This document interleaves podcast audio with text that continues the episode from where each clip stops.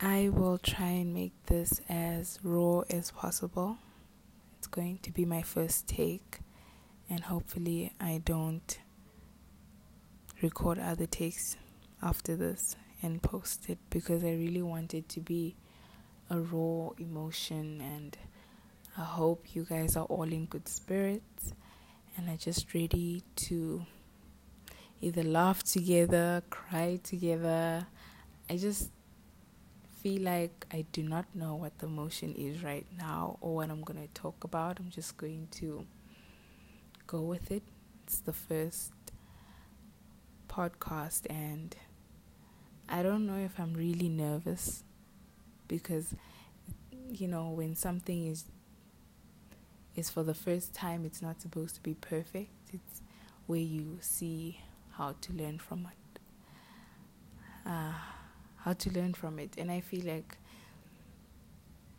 it's part of life it's everyone's journey um, life is not always about doing everything perfect it's not about being the best. It's about learning, making sure that you're good. I feel like you must be good because it's your life, you know. You should be able to have some sort of control, even though you feel like it's an illusion or something like that.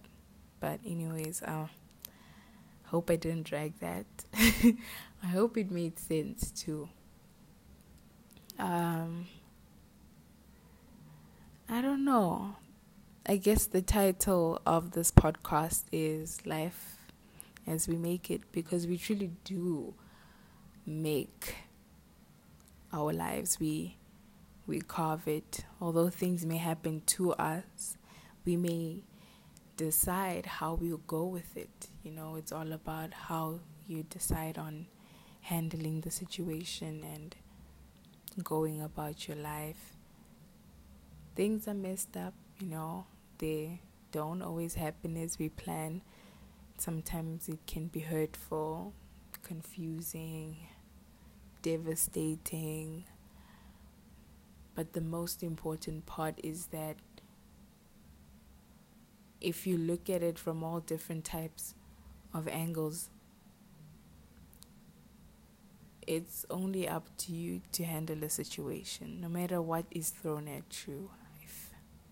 If rain pours on you today, it's up to you whether you're going to take a shower in a hot or like a freaking shower with hot water then get into bed. Other people handle it differently. Other people would rather just dry themselves off and sleep it off. Other people would rather take the wet clothes off and drink some tea and sleep it off. So life just throws so many curveballs, and you just need to be able to handle them. You know, you need to be able to to maneuver. Because if you don't know how to do that, and then you just start burning up and feeling all these emotions that are uncontrollable. And I feel like that's another thing. Being in control of emotions is very hard. It's very hard because they can come at any time. I was literally just crying, I think, an hour ago. I was crying because I was, I felt that I was hurt. You know, it was about an issue that I've spoken to the person about, and I'm still healing from it. So, you know, it was random. I was just watching series and I felt like if I can cry, maybe it'll make me feel better. And as crazy as it may sound, crying for a good five minutes made it better, you know? But I I can't feel sorry for myself. I have to carry on, you know? You need to carry on and keep pushing yourself because life will happen to you. That's the main point that you have to get in your idea is that life is going to happen to you, whether you like it or not. How you handle it is up to you. It's just very sad how we start spiraling out of control and we just don't know what to do. You know, I feel like the other problem is being able to ground yourself and make the next decision after life has happened. You're just confused. You don't know where to go, what to do, what will happen next. But I feel like my best advice to anyone that feels like life is just at it with them 24 7 should you should really take a breather because you should just sit down with if you want to cry do it if you want to be offline from social media do it. If you feel like if you feel like you want to feel sorry for yourself for a good week it's going to help you do it. As long as you know that after that certain time frame that you have given yourself that's when you start your trying process. You need to try because you can't just do all of these things that feed into the sorrow and not try it's a shame when people don't try, I guess, because you'll never know what is waiting for you.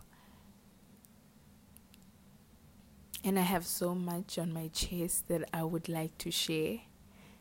Maybe the first podcast started a little heavier than I expected. I did want it to be light. But as I said in the description, I will try and be the most relatable and truthful with my emotions. And that's just how I felt tonight. Like I was just I was just feeling really really heavy. And I feel like that needed to be expressed. So I hope that this finds you well if you're listening to it. And I hope that next time when we join together again. It's something real again, you know. It's always it's not always going to be happy. It's not always going to be sunshine and rainbows. You know, it's going to be painful cuz that's life. But there are days that are going to be so good that makes everything worth it. So I just hope that every everything works out for you if you're listening to this and hopefully you liked my nervous, shaky voice. Um, I don't think I'll be as nervous and shaky the more I get into it, but um, I hope you enjoyed it. And this is me signing out. I don't have an outro yet. I don't I don't know if people do outros, but this is me signing out and hopefully I'll see you or you'll hear me next time because obviously we can't see each other. Forgot. Anyways, bye.